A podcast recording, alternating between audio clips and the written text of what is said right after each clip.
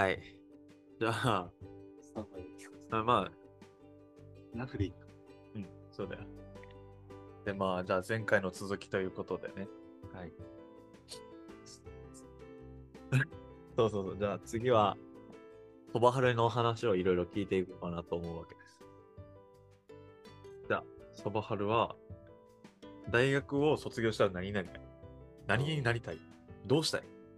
自分は、そんな、大学卒業したら、どうなりたいとかは決まってないんだけど、うん。やっぱり、島に帰るのは、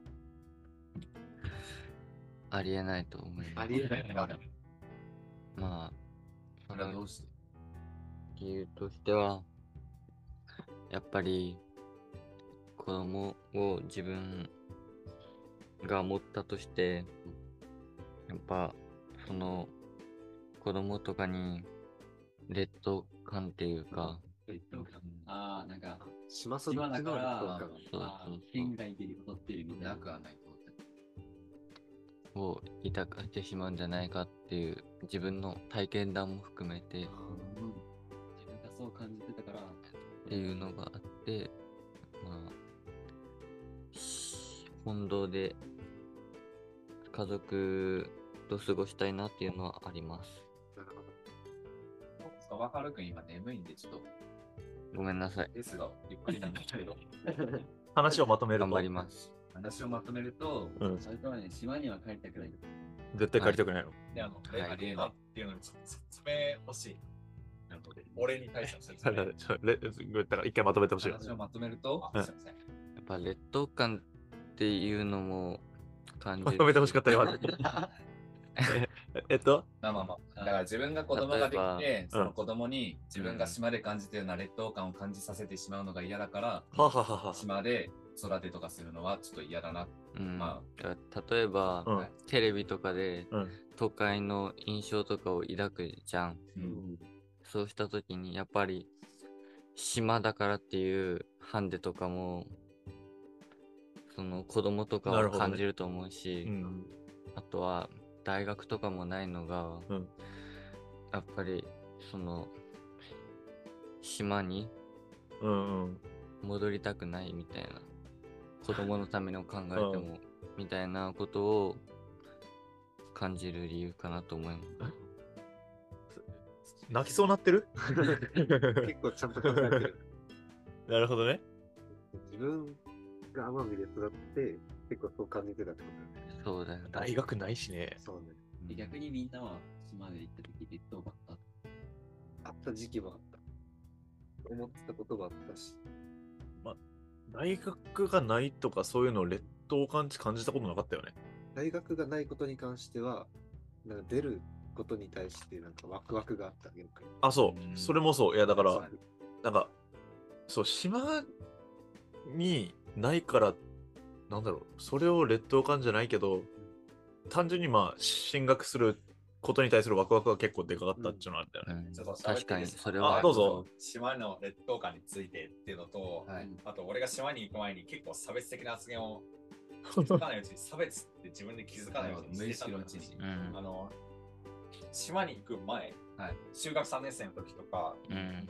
クラスの友達とかと一緒にね、ああ、俺って来年島かなっつったら、あ島流しだねとか俺は平気にしてました。周りのやつらもあ、島行くのかわいそうって言ってセクシー だみたいな。まあいいそう。え、あの、鹿児島のやつらとか、そういうね、多分、長崎の離島の人たちもなんじゃないのかなって思うんだけど、うん。本土のやつらはそういう差別的な発言を平気でする。うん島に行ったら行ったらさ、うん俺が友達にあ島のこういう言葉ってどういう意味って聞いたときに、お前島バカにしてるだろって言われて、答えてもらえなかったこととかあったのよ。あーそういう差別的な扱いを受けたこともあったから、島のやつらはさ、頭おかしいぐらい、その、本土に対して劣等感とかいうのを抱きすぎてるってのがあるし、まずさ、俺思ったのは、うんうん。本当に上る下るっていうじゃん。あ、言うね。ああ、いいね。おかしいんだよ、あの言い方は。昭和のままで考え方止まってんの。はあ。北海道の人もらもう東西南北関係なく、北海道の人も東京行くことを登るっていうから。状況とかね。そうそうそう。島のやつらは本土の人に対しての劣等感で過剰になりすぎてると思うし、本土のやつらは本土のやつらでうん平気で差別的な発言っていうのをすると思う。き自分で、その島の人たちも本土の人たちもうん差別ってことに気づいてない。っ 無意識的にね、ていうのが俺本土から島に引っ越して気づいたこと。なるほ思ったことね。どなかなか尖ってる。ね思想強い方だった。尖ってるね。え、まあでも確かに、うんそれは、まあその島で住んだ体験もあり、かつ、島、本土で住んだ体験もある人からの視点じゃないとあんま気づけなかったっていうのはある。だから確かにそう。差別なんかそもそもね、いや、あそれは島関係ない話になるかもしれないけど、うんうん。あの、差別してる側、差別してると思ってないケースが多いんだなって思って、うんそういうことを意識、島本土っていうだけじゃなくて、人種差別とかもそうだけどさ、そういうのを意識してうん。生活しした方がいいなって思ったきっかけでもあった。なるほど。そこで自分で勉強できたんだ、ちゃんと。そうそうそうはい。全くそういう視点がなかったから。めっちゃ新鮮やね。登る下るね。あそうよね。鹿児島に登るねバカみたいな。あの言い方は。言う乗ってね。るねロックで登る。あ、なんか、まあ、それ、あの俺の母がうんさ、小学校の教師で、あの、なんていうの、奄美、大島特例特例。あの、大島特例っていうのがあるらしいんだよ。うん。具体的には。島の教師は島の学校だけ回されるって希望すればああるある島大島特例を希望してるやつらなんかは特に本土から来た先生に対してとかさ本土の教育制度に対して本土で教育してる先生に対して、うん。ちょっとねあまりにも過剰になりすぎてるっていううん。の例えば例えばなんか例えばもう話の詳しい内容を忘れたけどねなんかちょっとこれ頭おかしいなって思ったあ大島特例を受けてるやつさ、無能の割合が高いとか。それも聞いてるけど、聞いたけど、とか。だけど、危ないのなんか。うん。やっぱね、お互い過剰になりすぎて、それにお互い気づいてない。あれお互い区別しすぎてると。そうそうそう。島の中で働く、島から出て働くみたいなのがちょっと、あかなりでかい壁みたいなのになっちゃったね。同じ鹿児島県の転勤できたからさ、うん奄美大島、鹿児島県の一つは市っていう認識なんだよ、俺からしてみるとただのね。うんそう。ただの市。そう。じゃあそこは奄美で生まれ育った人とちょっと違うのかなって。あ、確かになんか聞くよね。なんか奄美の人は鹿児島県民っていう意識はあんまりない。まあない。もう奄美、島民、そう。うん。別別物として、鹿児島出身とは4、うん。基本的に言わんもんね。奄美出身奄美のですねです。奄美大島から来ました。ちょっと奄美大島とか行ったら、うん。自然遺産とかあるけど、うん。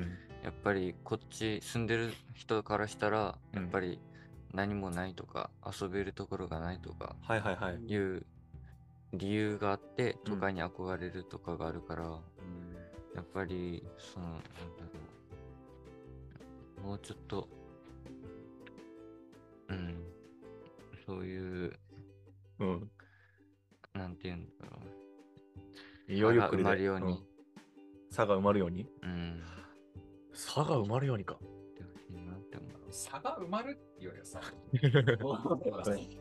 あの、鹿児島県のことをさ、鹿児島本土のことを都会って言うじゃん。うんその言い方がいけないのです。鹿児島本土都会でも何でもないのに、鹿児島本土のことを都会って言うから、島の人は都会って言う人の割合が多いからさ、うんうん。その言葉で区切っちゃってるから、そのなんだよ、すごいメンタルに影響されてるのかな。島しか見てない俺たちにとっては鹿児島は都会でしかなくない？そうさすがに。だから、その、まずそういう言葉の使い方っていうのが、まず原因の一つでもあるのかなって思ったり言葉の使い方？田舎。の二項対立として。そう、島と鹿児島は都会と田舎で分けるなって思ったしえ、でも、あ、でも、割もうない、その、単純に、島が割とその、鹿児島から切り離されたところにある、ない、もう、僻地とまで言わんけど、完全にもう孤島じゃない。うん。だからもう、まあ、なんだろう、その区別の仕方はもう何避けられんっていうか、なるべくしてなったみたいなところ。あるからそうだから、島に来て驚いたんだよね、その、鹿児島のことを都会っていう言葉、鹿児島に対して都会っていう言葉を使うのに、あの、普通さ、日本全国、うん。ほぼほとんど一般的にはさ、都会って東京とか名古屋とか大阪、うんそそこだけでしょ。うん。あと、福岡ちょい都会。はいはいはい。鹿児島都会っていう単語でくくられてるんだっていうのに、それはもう完全に標相対的な評価で、相対的な鹿児島とかしか見てない、東京とかに行ってきてない奄美の人間からしたら、もう鹿児島市とか大都会じゃんとか思うし、そう。俺も小学生の頃に、わ鹿児島行ってもう大都会じゃんって驚いたし、うん。今東京行った後だと鹿児島見て田舎だなとは思うけど、だからそこは別に鹿児島が都会じゃ田舎とか、そういう話ではないんじゃない？うん。と思います。え、じゃあ、そう区切ることでどういう、なんか悪いことがあるだからそのお互い、さっき言ったお互い過剰になりすぎてる原因の一つでもある。その登る下るとか都会田舎とかそれはそうです。言は葉の使い方が、言葉遣いが性格にまで影響しちゃってるんじゃないかな。せああ、その島民の、なんだろう、こ国民性じゃない、島民性みたいなやつってこと？さっき言ったみたいに劣等感を抱いてる子がいたりするとかっていう話。まあ、確かに島の人なんか、ね、ちょっとひ、ひ卑屈っつったらあれだけど、なんか、ある。みたいなのが結構感じる時があるよね。学生に対してそれは多く感じるかもしれない。うん。あそれ自体構造的にそうならざるを得ないって思うけどね、うん。別に。だって奄美自体が鹿児島よりも沖縄の方が近いじ距離的には。構造がそういう言葉遣いを作ってるのか、そういう言葉遣いがその構造を作ってるのか、それがどっちもかって、なるほどね。そもそも。えー、でも、いや、でもその場合はさすがに言葉遣いは後じゃない？もう、環境がベースとしてあって、その上で、なんかその、そうだね。そうそうそう、言葉遣いとかね、うん。割と影響されてるんじゃないかと思うけど。まあ、でも、それを、まあ、悪だとはあんま思わんくて、俺的には、なんかその、事実としてただもう受け入れる。受け入れる、見つめることしかできなくない？っていう。だからその上でまあ変わりたい人は変わればいいし、変わりたくない人は変わらんでいいんじゃないみたいな。そこは認識違うね、俺と。よくない現状だとは思う。別に栄えること自体が正義っていうそうそうそうそう話に関してもうん何が正義なのっていう話にもなっちゃうし、まあ、っていうのがあるからね。うん。自然を残しながら発展していきたいねってなるんだったら、うんうん。もう必ず、もう絶対東京みたいな大都会は奄美大島には生まれることはできないし、うん。当然。まあ、そのかんもうどんどん栄えていく、進化していくこと自体が正義だよっていうのは、そうだね。また凝り固まった考えなのかなうん。とは思います。これは。だから、俺はそれを。なんか逆にちょっと怖いのは、例えばそういうのがうん、なんちゅうの、なんか、割と、あの、出る杭は打たれ、なんか低いやつは上げられみたいなイメージで、んそうだね。何？その、島民の劣等感みたいなのは、まあちょっとなくなりますよ。けど、逆に言うとオリジナリティ、こういう独特、そう、アイデンティティみたいなのが薄れていくよ。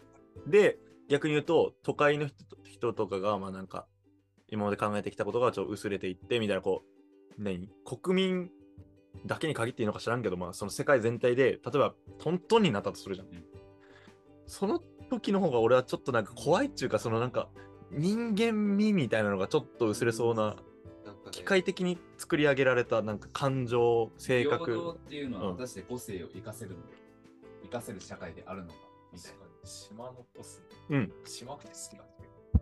みんなが言ってなくてもね、面白くないし、これは俺の話じゃないですけど、聞いた話に、聞いた話をそのまますると、沖縄県のまあある観光地化されたようなところだと、うん。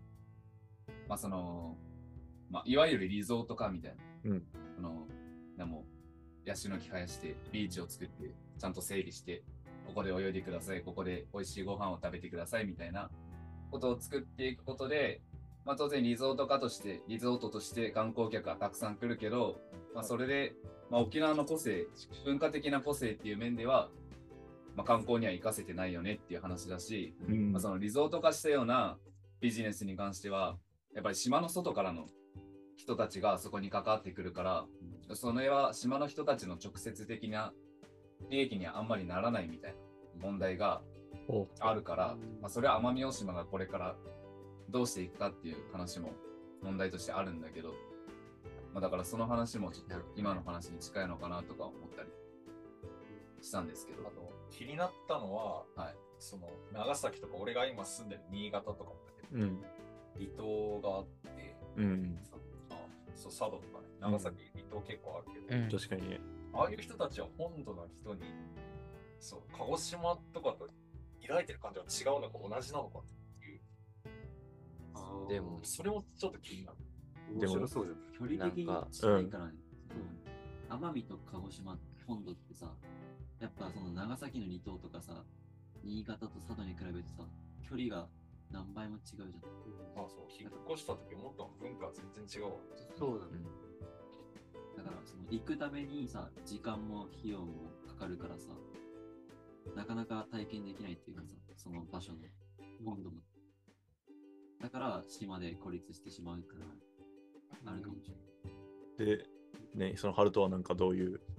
でもなんか大学とか行って思ったのが、うんその奄美とかは、まあ離島っていう、まあ肩書きがあるわけじゃん。あるね。ううん。でも、その反面に鹿児島とかでも、やっぱ田舎っていう場所はあるわけじゃん。あるね。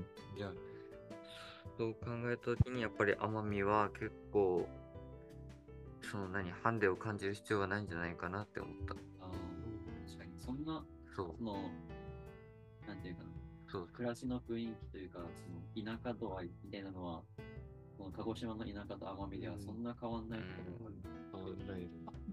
さ原因、大きな原因の一つに、本屋さんがあるかないかこれなんなんなんあのついてきなん鹿児島。びっくりしたな。文化レベル的な話。いや、さ、あっちも本屋さんないじゃん。あるよ、あるよ。あれ、ツタヤ本屋さんって言いません？え？あの、須田書店。楠田書店とかツタヤってあの規模のお店、本まあ屋さんまあまあまあって言わないからさまあまあまあ。有林堂みたいななんかね、やつはないね。本屋さんって言えるぐらいの規模のまあ確本。が売ってる店があれば、ちょっと変わるんじゃないかなって思ったけど、どう変わんの？何がどうなってどう変わんの？本読むよりああ、でもあ赤本とか売ってないよね。ああ、そうそうそう赤本売ってないね。まあ、それのために、少ない。あれじゃない、高校とかはさ、ちゃんと用意してくれてるじあ、そうゃん。いろんなこと。あれじゃ足りないよ。使いにくさはあるよね。高校に置いてるやつ。だから正直、うん、本がないっていうのは、まあまあまあまあ的だと思うんです原因の一つでもあるんじゃないかな。それ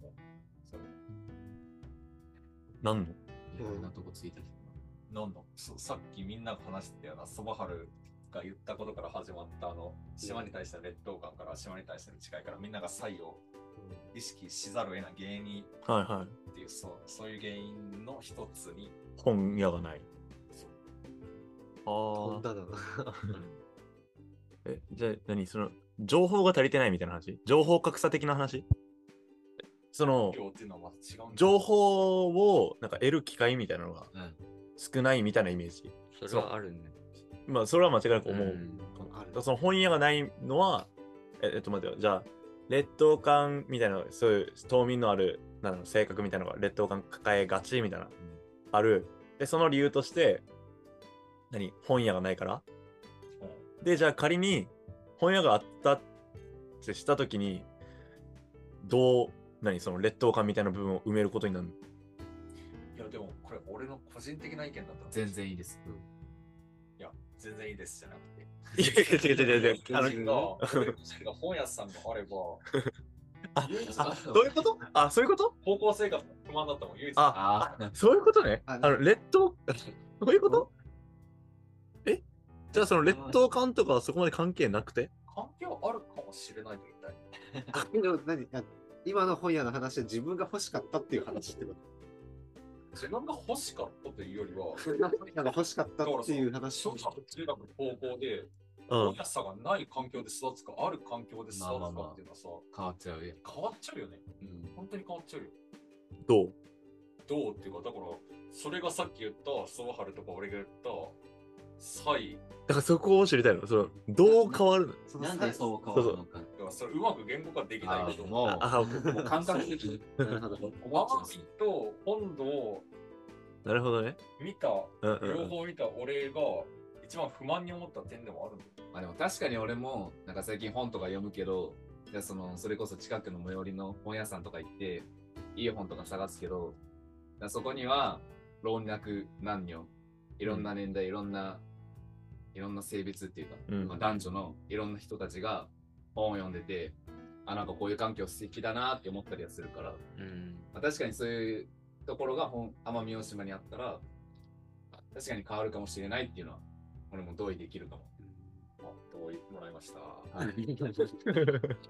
よかったです。はい。まあ、なるほどね。皆さんも大丈夫。ゲップすんなよ、マジで。あ、初見にもうちょっと喋ってほしいんだよね。ん奄美のそばはるね。温度の差異について触れたから、俺とソワハルだけが。うん。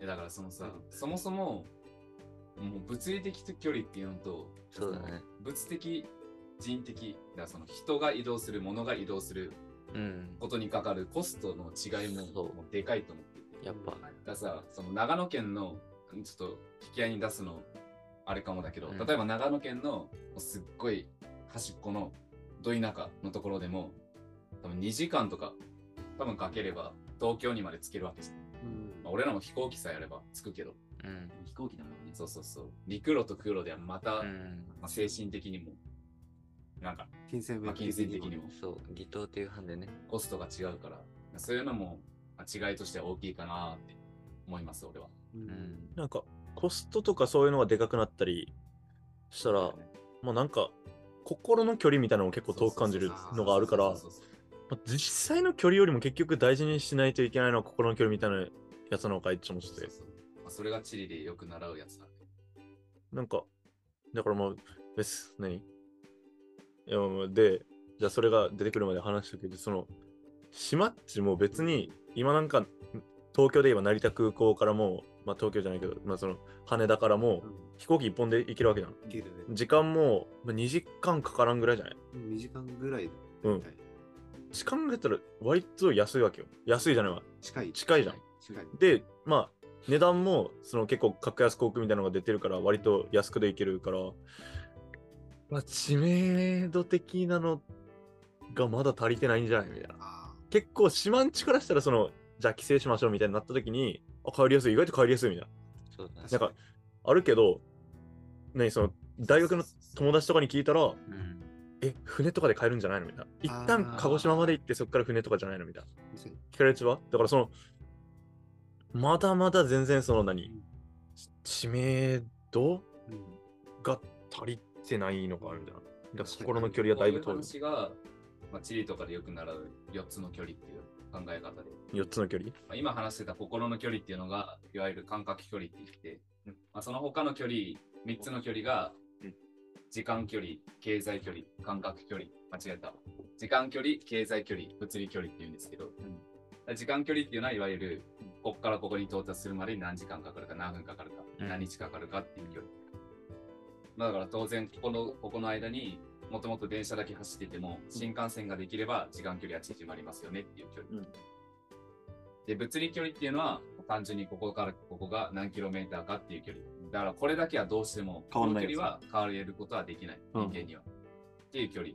で、三つ目が経済距離。だからここからここまでに、まあ、金銭的に何円かかりますよねっていうのが経済距離で、まあ、電車で、えーまあ、3時間で500円で行けるとしても、うん。まあ、新幹線では1時間で行けるけど、その分5000円かかりますよっていう、10倍の値段がかかりますよってなったら、まあ、それは経済的には距離が遠いっていうことになりますよね。